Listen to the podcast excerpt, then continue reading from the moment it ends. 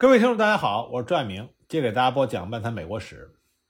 上次我们说到，杰斐逊想建立一个新秩序。那么，除了国会以外，杰斐逊还拥有一个全力支持他的内阁。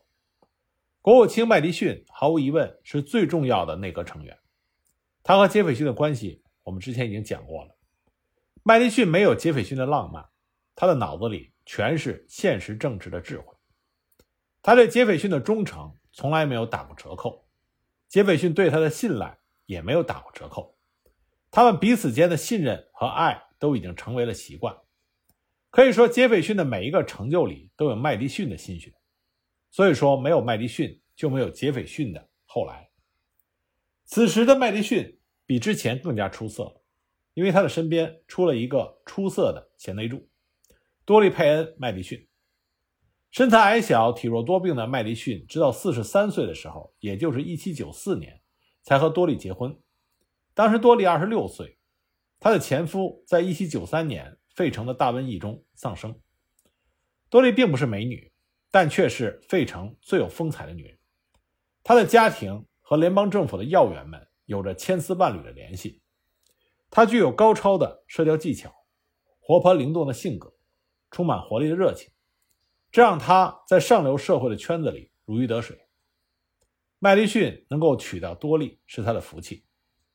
这个女人的情商，再配上麦迪逊的智商，简直是天下无敌。很多本来不喜欢麦迪逊的人，对他都开始另眼相看，因为他们相信多莉看中的男人肯定不会错。杰斐逊也很为自己的这位朋友高兴，他像爱女儿一样爱着多莉。白宫的内部装饰和摆设都是多利和设计师一起完成的。杰斐逊自己没有夫人，两个女儿都已经嫁人了。偌大的白宫没有女主人。一般的社交场合，他女儿玛莎有的时候可以帮他抵挡一阵子，但是很多重要的活动，特别是三权最重要的人物、外国使节及其太太出席的宴会、舞会，玛莎就有点怯场。她毕竟没有丰富的政治经验。每当这个时候，杰斐逊就找麦迪逊借老婆，多莉充当女主人，游刃有余，把上上下下打理的妥妥帖帖。等八年之后，他成为总统夫人的时候，白宫早已经是他的领地了。很多人认为，正是多莉定义了第一夫人的地位和职责。杰斐逊内阁的第二个重要人物，就是财政部长阿尔伯特·加勒廷。加勒廷是来自于瑞士的移民，他并不是美国公民，学识渊博，多才多艺。他将为杰斐逊和麦迪逊执掌财政部将近十四年，是美国有史以来任职时间最长的财政部长。尽管大家公认史上最牛的财政部长是汉密尔顿，但是加勒廷他也非常能干，颇有建树。他忠诚地执行了杰斐逊的经济政策，也最大限度地维护了。汉密尔顿的经济秩序，使两个看上去水火不容的治国理念能够和平共处，不是因为他不想除旧布新，而是因为他别无选择。杰斐逊刚上台的时候，的确是雄心勃勃的，想要砸烂一切旧制度，特别是汉密尔顿的金融体系。想当初，他和麦迪逊费了非常大的力气，反对联邦政府接管债务，反对征税，反对中央银行。可汉密尔顿最后把这些事情都办成，杰斐逊永远忘不了这些事情带给他的创伤，其中对他伤害最大的就是中央银行。汉密尔顿说中央银行是经济的发动机，杰斐逊说中央银行是腐败的发动机。当年对中央银行的争论催生了两大政党，杰斐逊也是从此和汉密尔顿不共戴天。现在杰斐逊当上了总统，他第一个想干掉的自然是中央银行。加勒廷倒是想满足杰斐逊的要求，但他知道这件事情根本没有可能。汉密尔顿的制度设计那是环环相扣，牵一发而动全身。你不可能在搞垮银行的同时不搞垮美国的经济。中央银行不只是管理财政的机构，它的商业活动已经渗透到经济最细微的层面，比如帮助工商业和农业融资，提供低息贷款。维护政府信用，调节股票市场，管理货币流量。它本身的股票也是金融市场上最受欢迎的投资工具。中央银行的利润让各州都羡慕和记恨，他们也纷纷仿效，成立了自己的银行。人们对银行的认知不再是杰斐逊说的那个奸诈狡猾的大恶霸，实惠胜过雄辩。财政部长就劝总统杰斐逊放弃取缔银行的想法。杰斐逊虽然浪漫，但他也不傻，在现实面前，他投降了。他对加勒廷说：“算了，别动他了，让他自生自灭吧。”其实最重要的原因是你拆旧的很容易，建一个新的很难。杰斐逊并没有自己的替代方案。不过，杰斐逊的运气很好，他这个无可奈何的妥协给了他丰厚的回报。过了不久，中央银行将帮他成就他的总统任期中最大的功绩。加勒廷虽然不赞同总统对银行的偏见，但他完全赞同小政府的主张，偿清国债和减税成为他的主要目标。可是这两件事是矛盾的，税收少了，拿什么还债？但是加勒廷他做的非常的到位。先说国债，汉密尔顿时期总的债务额大约是七千万美金，他设立了专门的账户，把固定份额的税打进去，有计划、有秩序的还债，让美国一跃成为信用最好的国家。但是他只想削减债务，却并没有打算完全的消除债务。相反，他认为中央政府就应该长期负债。管理国债是调控经济的手段之一。汉密尔顿干的事情和今天美联储干的事情并没有多大的不同。他的观点非常的现代，可放在那个时候，很多人都接受不了。亚当斯执政的时候就试图偿还更多的债务，但是他比较倒霉，碰上了准战争，钱还不够花，只能再借。到了加勒廷接手财政部的时候。总债务达到了八千三百万美金。加勒廷也很厉害，在杰斐逊八年的任期中，他把债务减到了五千七百万美金。那么杰斐逊就说：“能不能再减一点？”加勒廷说：“这已经是我最大的极限了，从八千三百万美金减到五千七百万美金，这已经是非常了不起的成就了。一般来说，要还债就得增税，要不然钱从哪里来？可是加勒廷。”偏不这么做，他减税，这当然是杰斐逊的意思。汉密尔顿为了还债征收威士忌税，亚当斯为了还债征收土地税。杰斐逊说：“我要把这些税通通的废除，从此联邦政府不征国内税，只征海关税，而且关税也要大大的降低。”过去呢，汉密尔顿为了保护美国弱小的工商业，对外国的制成品征较高的关税，也就是保护性关税。今天的很多发展中国家都是这个路数，这种税对工商业有利，对农业不利，因为它意味着农民要花更高的价钱买农具和其他的制成品。杰斐逊的理想国是农业共和国，所以高关税肯定不能要，所以保护性关税被取消，代替它的是无歧视的低关税。这是杰斐逊对自由贸易的定义，也是对农业的鼓励。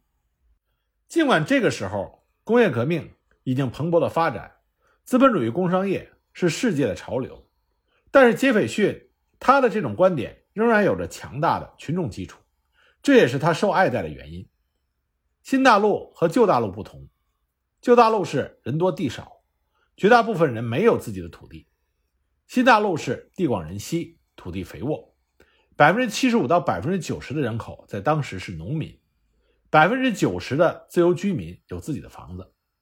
美国只有五个人口超过两万人的城市：费城、纽约、波士顿、巴尔的摩和查尔斯顿。最大的城市费城不过是七万人，剩下的都是一望无际的田野。它本来就是一个农业共和国。杰斐逊只不过为他戴上了理想主义的光环。在他的心中，农业不仅仅是谋生的手段，也是共和精神的载体。农民自给自足，不依赖外部的世界，特别是不依赖大银行和大工商业主。独立的经济来源决定了独立的人格和自由的精神，这是共和国的根基。所以呢，杰斐逊他把土地低价的卖给，或者是干脆白送给移民耕种。他要让耕者有其田，居者有其屋，让美国成为自耕农的乐园。这个人人丰衣足食、与世无争的自由天堂，难道不值得追求吗？那么要还债还要减税，这就难为死了加勒廷。挣不到钱只能省钱，不能开源只能节流。那么节谁的流呢？谁花钱最多就节谁。那么谁是花钱的大户呢？军队，陆军最没有用，财道只剩两千人，每个重要港口派几百人守着就可以了。海军是花钱大户，大刀阔斧的砍。于是美国海军从准战争时期的五十艘船减到了十三艘，正在建造的船只一律停建，解除合约。海岸警卫队也要瘦身，各个政府部门大裁员。好像政府要散伙似的。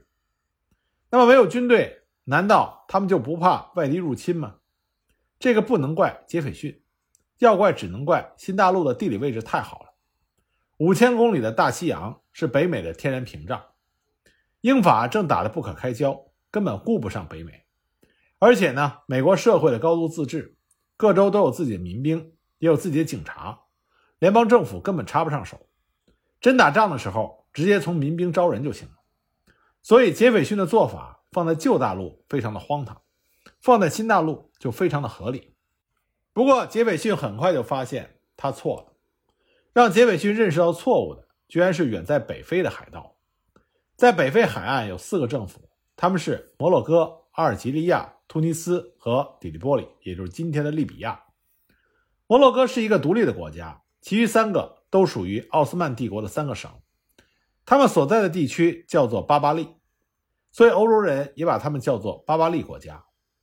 因为处于地中海沿岸，巴巴利国家的生存之道只有一条，那就是海盗。地中海是当时世界上最繁忙的航路，欧亚之间的商船都要经过这里。沿岸的海盗们富得流油，海盗们不仅劫船，还劫人，船员们都变成了他们的奴隶。有人统计过。从一五零零年到一八零零年的三个世纪里，一共有大约一百二十五万的欧洲人成为了巴巴利国家的奴隶。海盗们把人劫走之后，欧洲就得拿钱赎人，又可以赚一笔。过去呢，欧洲国家的普遍做法是每年给巴巴利国家交岁币，跟上贡差不多，也就是交保护费，希望他们对自己的船只手下留情。英法这样的大国会用军舰。保护商船穿过地中海，但也有照顾不到的时候，每年也需要交保护费和赎金。大家之所以忍气吞声，是因为跟海盗打仗代价太大，而且欧洲各国之间连年战争，谁也顾不上这一头，还不如花钱买平安。美国独立之前，殖民地的船只受到英国皇家海军的保护。独立战争中，根据美法联盟条约。法国海军保护美国船只出入地中海。战争胜利之后，这两个保护神都没有了。海盗们忽然发现，美国船居然是裸航，那自然要抢你。一八零一年之前，美国也像其他欧洲国家那样，每年给巴巴利国家一百万美金。这个数是一八零零年美国联邦政府财政总收入的十分之一。虽然心里很疼。但是没有强大的海军之前，只能先这么做。一八零一年年初，底利波里要求美国增加岁币的要求被拒绝，于是底利波里向美国宣战。除了摩洛哥之外，其他巴巴利国家也加入到这个敌对行动中来。杰斐逊必须做出选择。根据杰斐逊在独立战争中的表现，大家都觉得杰斐逊是一个胆小鬼，但是这一次。他做了一个与他的性格不符的决定，他决定打。一八零一年五月，杰斐逊向地中海派出了军舰，开始了历时四年的巴巴利战争，也叫第一次巴巴利战争。这是美国第一次海外战争。杰斐逊的一反常态之所以引人注意，还有一个原因，就是他根本就没有麻烦国会，完全是靠行政命令往外派军。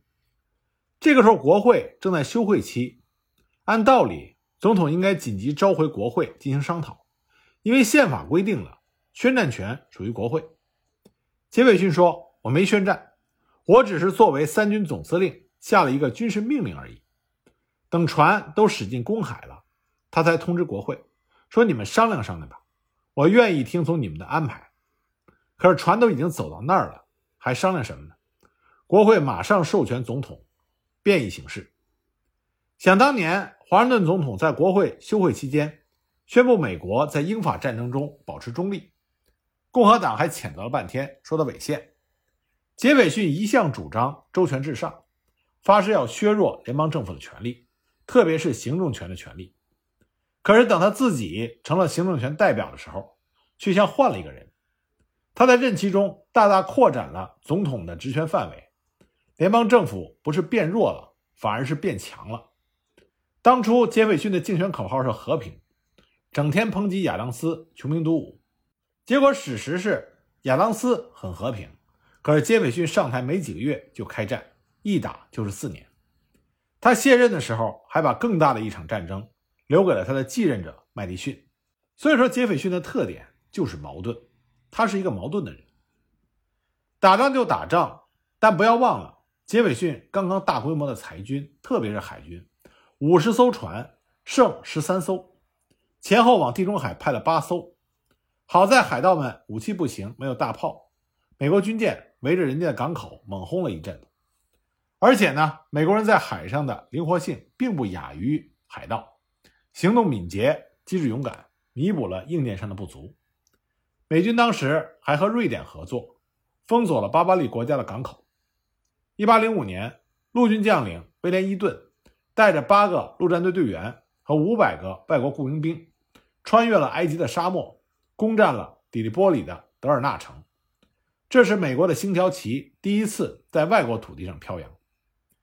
虽然美军的战绩连连，但也付出了沉重的代价。杰斐逊的裁军把自己裁得狼狈不堪，本来可以短时间解决的问题，拖了整整的四年。劳师远征的花费远远超过每年一百万美金。一八零五年，美国和底利波里签订了合约，仍然要支付六万美金的赎金，赎回被扣的人质。而且呢，海盗们转脸不认账，缓过劲来之后，继续的捣乱，直到一八一五年的第二次巴巴利战争才算彻底的解决问题。不管怎么样，这场战争还是很重要的，海军练了兵。为1812年的战争积累了经验，一个新军种也在这次战争中扬名立万，这就是海军陆战队。陆战队的出色表现是战争胜利的重要因素。那么，杰斐逊心中的理想国是一个农业共和国，但是他这个理想国有一个先决条件，这个条件就是土地。新大陆的人口每十年自然增长百分之三十五左右，再加上外来的移民，没过多久。大西洋沿岸已经拥挤不堪了，那些仍然梦想着广阔天地的人，只有一个去处，那就是西部。西进是美国人与生俱来的欲望。一七九零年的时候，第一次联邦人口普查，阿巴拉契亚山以西的定居者是十万人。十年之后，一八零零年，这个数字翻了四倍，变成了四十万。一八零三年，俄亥俄已经具备了成为独立州的条件。一八一零年。西部人口再次翻倍，将近一百万。当拓荒者离海岸越来越远，他们也离海港越来越远。他们生产的东西怎么往外运？那个时候还没有铁路，所以所有人的眼光都指向了新大陆中央那条贯穿南北的大河——密西西比河。它宽阔平稳，是天然的黄金水道。人们把粮食、烟草、酒和其他的农产品装上船。沿着密西西比河南下，在新奥尔良出海，从墨西哥湾进入到大西洋，转运欧洲或者转卖到东部各州，非常的方便。不过这里有一个问题，新奥尔良它不是美国的，只要它的主人把这个袋口一扎，西部的大动脉就被堵死了。这个时候新奥尔良是谁的地盘呢？我们在这个专辑最早的部分曾经讲过。起初，路易斯安那北起加拿大，南至墨西哥湾，东连阿巴拉契亚山，西抵落基山，包括整个密西西比河流域，大约是三百万平方公里，是新法兰西的一部分。不过，守着这么大一块地儿，法国显然是有点力不从心。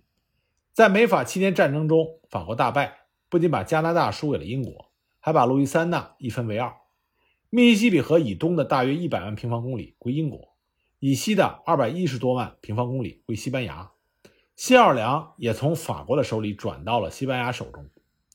英国的那一块在独立战争结束之后归了美国，密西西比河就成了美国和西属路易斯安那的分界线。根据美西条约，两国都可以在河上自由航行。西班牙同意让美国使用新奥尔良的港口，大家一直相安无事。但是1800年，一切变得不同了，因为法国出了一个拿破仑。那么情况发生了怎样的变化呢？我们下集再继续给大家讲。